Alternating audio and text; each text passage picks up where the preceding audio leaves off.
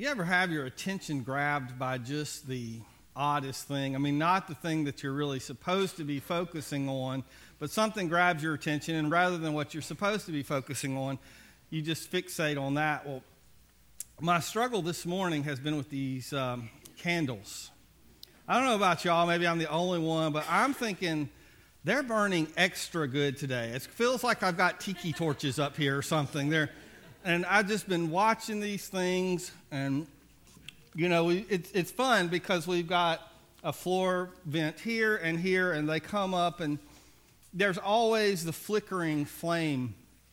And you know, it reminds us of what Jesus said about the wind. The wind blows, we see the effect of the wind, we don't see the wind, and thus it is with the Spirit. We don't physically, with our eyes, see the Spirit of God here today.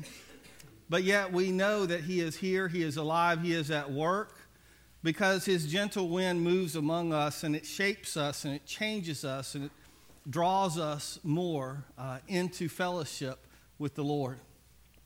I want to invite you to take your Bible and uh, turn to the book of John, John chapter 14. We're going to um, be reading John 14, 21 through 24. I'll be referencing a few other scriptures uh, today, but uh, you don't have to look them up unless you just want to, and that's fine if you do. But we'll begin with John 14, verses 21 through 23. And if you would please stand in honor and reverence for the reading of God's word. He who has my commands and keeps them, it is he who loves me. And he who loves me will be loved by my Father, and I will love him and manifest myself to him. Judas, not Iscariot, said to him, Lord, how is it that you manifest yourself to us and not to the world? And Jesus answered and said to him, If anyone loves me, he will keep my word, and my Father will love him, and we will come to him and make our home with him. Let's pray. Father, thank you for your word, for how it draws us, how it moves us, how it changes us to be more like you. We pray that that process of sanctification, of becoming more like Christ, that that would continue today in each of our lives. God, we just pray and ask all this in Jesus' name. Amen. You may be seated.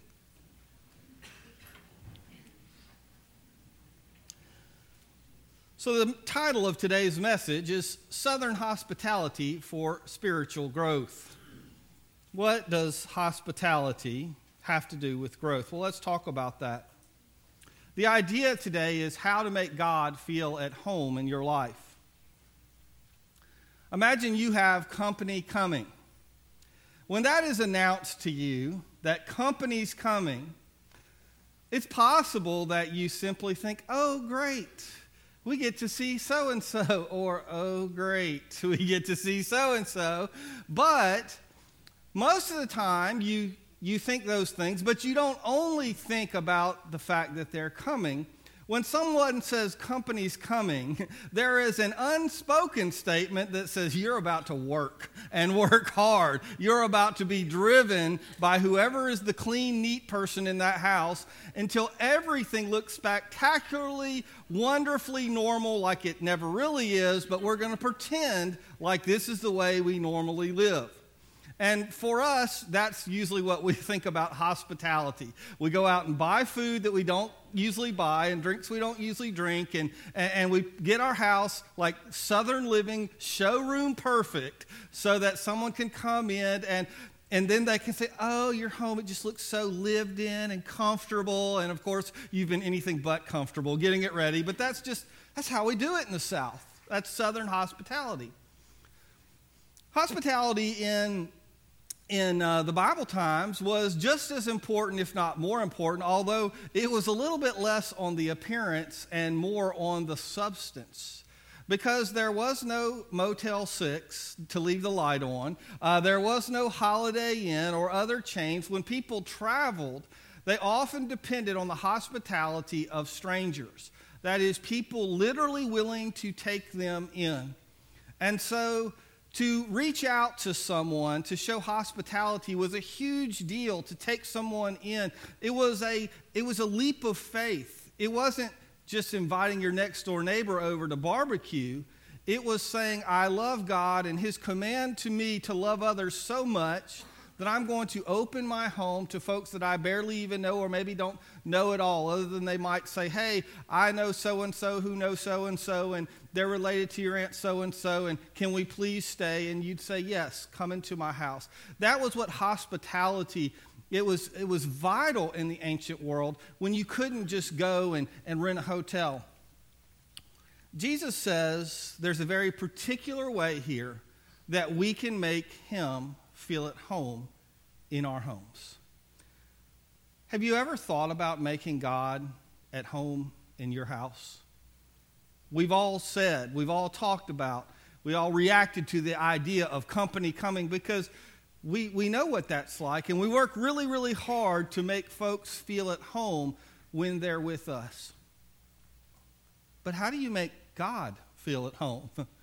because he sees that laundry. Before you move and hide the pile, before you stuff things in the closet, He knows where all those things, He knows about your junk drawers, all of them. He knows about all the stuff that we try to hide.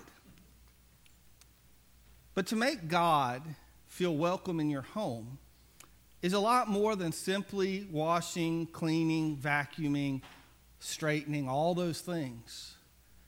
Jesus gives us a hint here to how we draw close to God. And it's simply through obedience.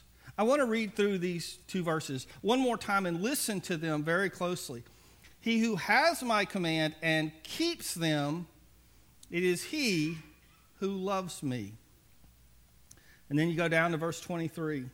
If anyone loves me, he will keep my word and my Father will love him, and we will come and make our home with him. Jesus here equates obedience with love for him. Now, if he was anything other than God, that would be an awful statement. If you met someone and you were friends and you got to know each other and you got closer, and then eventually this person says, You know what, Lane? If you love me, you're going to obey me. Surely Tommy doesn't do that, I'm sure. But uh, he knows better, right? but if someone was to say that to you, you know, the, the, the guard would come up. Because if that's another human being telling us that, then they are trying to control and manipulate and assume a power and a control over us that no human being should have over another human being. And so I want to say clearly don't ever let yourself be in a manipulative relationship. You know, once you're an adult, children, you do have to obey, okay? But once you're an adult, you're at that place where you respect authority, you have to listen to what your boss says and the cops say and obey laws and all that good sort of things. But there's no one person who you have to obey to really love them. But God says, because I am your creator, I am your maker, I am your redeemer, I am your God. To love God is not simply the same as loving another person when you simply say, if I love that person, I need to do what I think is best for them. When, we, when you love God, you have to do what He thinks is best. You have to say, I'm willing, God, even if I don't understand, even if I am kind of confused or in the dark and I don't get this, God, I trust that you know better than me. And so in here he says, He who has my commands and keeps them, it is he who loves me. If you really love God, you keep his commands, you obey. And then what happens? we, we might expect the verse to say, and then I won't zap you.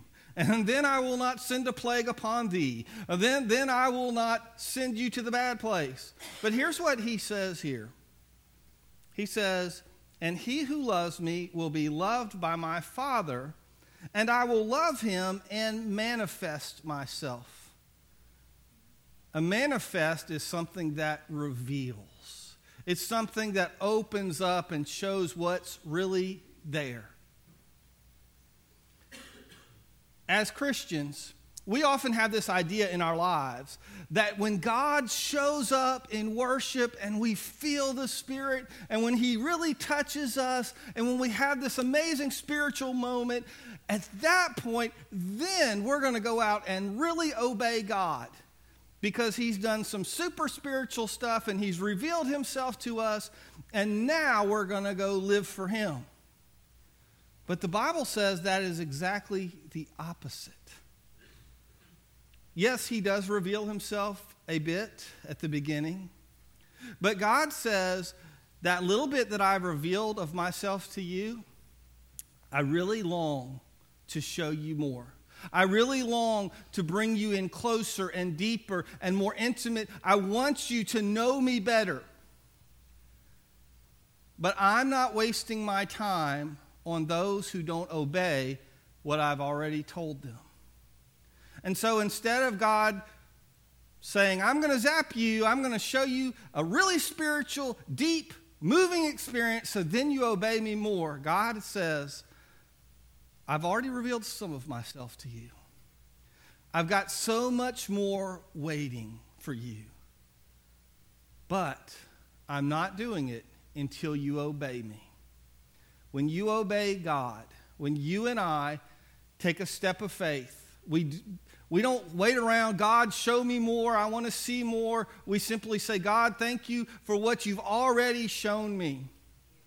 Yes, God, I want more of you, but God, what you've already given me, what you've already taught me, what you've revealed to me in your word, I'm going to step out in faith and I'm going to follow you in obedience, even when it's contrary to the culture around us, even when it's not what my family normally does, or it's not the way my friends think things ought to be, or it's really just quite frankly hard and I don't want to, and I'm lazy, or I'm afraid, or I'm scared, or I'm selfish.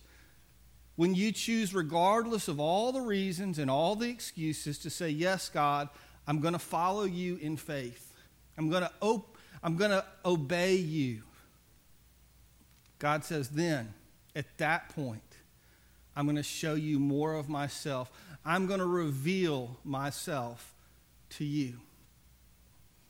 Listen to something, to a very, oh, by the way, before we move on from that passage, again, he says, If anyone loves me and will keep my word, my Father will love him, and we will come to him and make our home with him.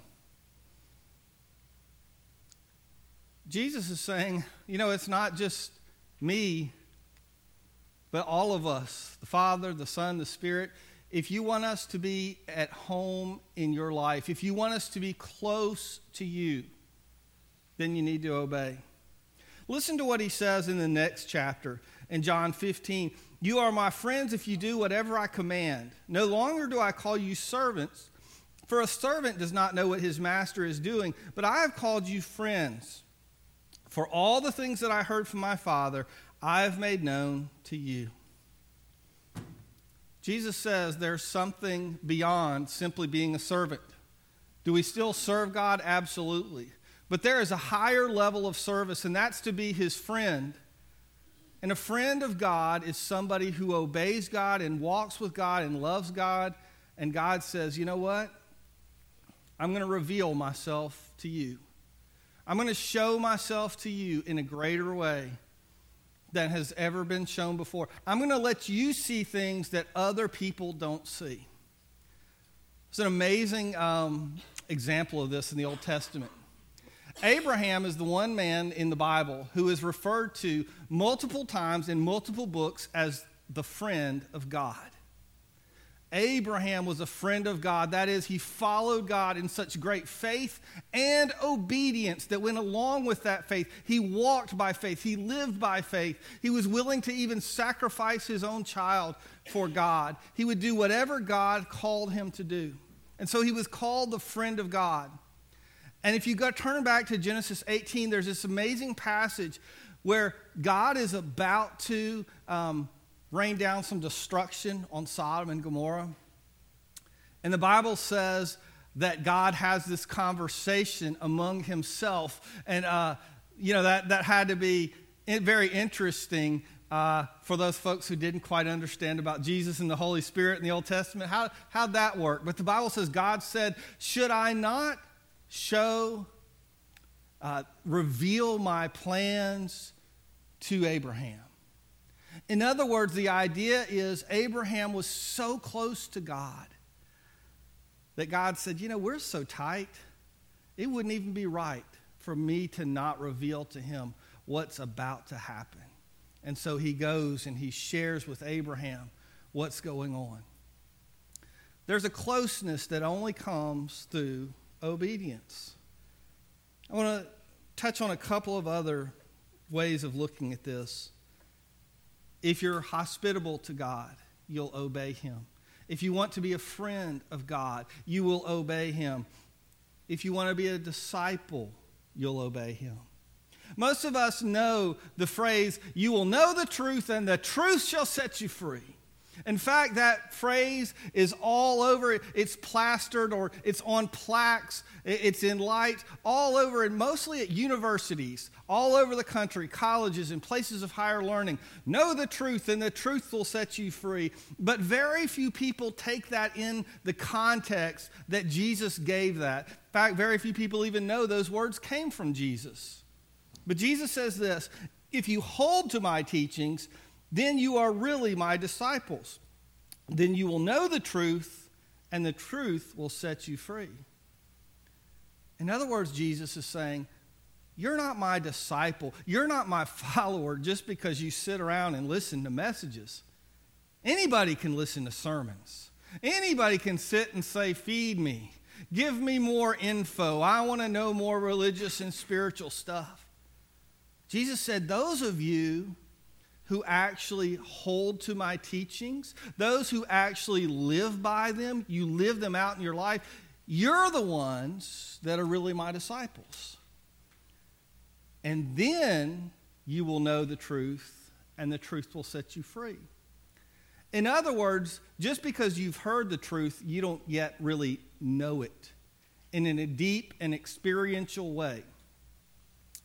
There's a difference between knowing about something and really knowing it experientially. You can hear Sunday school lessons and, and Bible verses, but when you begin to live them out, it's on a whole different level.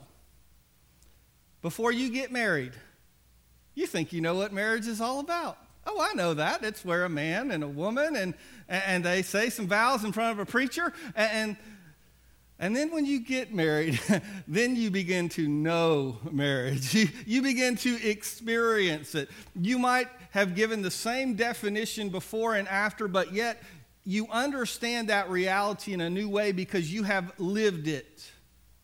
And the same is true for many other things in life. And Jesus is saying, until you live my truth, that is, you take in those words that you've heard and you've memorized and, and you could recite in your sleep because you've been going to church since you were itty bitty. All that stuff means nothing until you actually put it into practice in your life. That's where you build the firm foundation, is not just knowing the truth, but building your life on that truth. So if you're hospitable to God, you will obey him. If you're a friend of God, you will obey him. If you are a disciple of God, you will obey him. If you are mature in God, you will obey him. Hebrews 5 13 to 14 says, Anyone who lives on milk, being still an infant, is not acquired, acquainted with the teaching about righteousness. But solid food is for the mature, who by constant use have trained themselves to distinguish good from evil. In other words, the more you listen to God's word and obey it, the more you walk in faith, the more discerning you become. The more you're better able to understand what's God's path and what's the world's path. You don't learn that by sitting and soaking and, and taking in more and more and more without ever doing anything about it. That just gives you more information in your head. It's taking in the teaching of the Word of God and living it out that actually, actually builds you in a way that you become a more mature Christian and that you become able to discern. One other passage that I want to reference, and then we'll, we'll close up, go to our conclusion. There's a, there was an episode when Jesus was teaching, and um, he, was, he was making, you know, he's doing miracles, he's teaching great teachings, and all of a sudden somebody interrupts. And, you know, I, you know, I think about Jesus. I mean, anybody who speaks to others, they just have to deal, interruptions are part of it. Somebody has a bad cough. Somebody has a baby who's fidgety. Somebody's got to go to the bathroom. Somebody needs some candy. I don't know, whatever it is, there's, there's interruptions that happen. And Jesus had to deal with that just like everybody else. And Jesus is here in the middle of his sermon. He's preaching. All of a sudden, someone hollers, Hey, Jesus, your mama's here. And, and, and your brothers and sisters, they're here. Can you imagine? I mean, interrupting Jesus to tell him this? And listen to what Jesus says when they say, hey, they're, they're right outside waiting on you. He says, Who is my mother or my brothers? And then he looked around in a circle at, that, at those that sat around him, and they said, He said, Here is my mother and my brothers. For whoever does the will of God is my brother and my sister and my mother. In other words, Jesus said, You know who's family to me? You know those that I really trust and am intimate with and am close to? They're really my real family. It's not a matter so much of, of blood or genetics, it's a matter of who really obeys me. They're the ones who are really family to me. They're the ones who are really close to me. And so it doesn't matter if your great, great, great, great, great, great grandmother was a charter member of this church. It doesn't matter how many generations you've been a Cumberland Presbyterian. It, it doesn't matter if you had a, a, father or a grandfather or a great grandfather who was a, who was a deacon or elder or preacher. All this stuff that we often associate to how spiritual we are, how many committees we've been on, or what boards we've served on. Jesus like, you know what really matters? It's those who show their love for me by obeying me. Jesus wasn't trying to insult his mother or his brothers, but he said, They're kin to me by the flesh, but the strongest closest tie is those who actually obey me. So, the question is quite simply Are you walking in obedience to God? Have you hit a place in your life where you've kind of stagnated and you know you've, you've been through some growth in your life at some point, but right now you're just stuck in the same place and, and, and, Christian life has kind of gotten kind of routine, kind of boring. Things are just not moving forward. You're not experiencing growth in your life. Based on God's word, I would have to say you need to examine your life. Because God desires to show more of Himself. He desires to reveal more of Himself, to draw you closer in, to be more at home with you. But he says there's one condition, and that is that you're going to show your love for me by obeying the things that I've already told you about, that I've already taught you about. And as you obey them, then I'll come in, and then I'll reveal more of myself, and you can begin to grow closer to me again. This is real easy when we're talking about this to think, oh, I hope so and so is listening to this message because they really need to obey. Oh man, why wasn't such and such here when they needed to hear that? Because it's easy to say this is about everybody else. James said, James, the brother of Jesus, by the way, who came to believe in Jesus, came to be close to Jesus, not because he shared the same mother, but because he became a martyr for Christ, because he followed Jesus. He said this, but be doers of the word and not hearers only, deceiving yourselves. You can hear and hear and hear and hear and be full of message after message after Bible study after devotion, and you can be completely deceived to think that that means you're close to God. I don't feel bad for Hollywood stars very often. There's not much about them that I pity. They've got lots of stuff that we don't have, but I do pity the fact that they lose most of their privacy. Because there's people out there that know about them. They've got posters. Back in the day, they used to buy teen magazines. Now, of course, they look at all on the internet, but they know every single thing about this person. And they even, some of them stalk them online. They see them in the street and they're like, oh, my best friend, come here. I love you so much. and these actors and actresses are like, ugh, you know, stand back. Because they don't really know that person, they're just a fan. My question for you today is how well do you really know the Lord? Are you a fanboy of God? Are you a friend of God?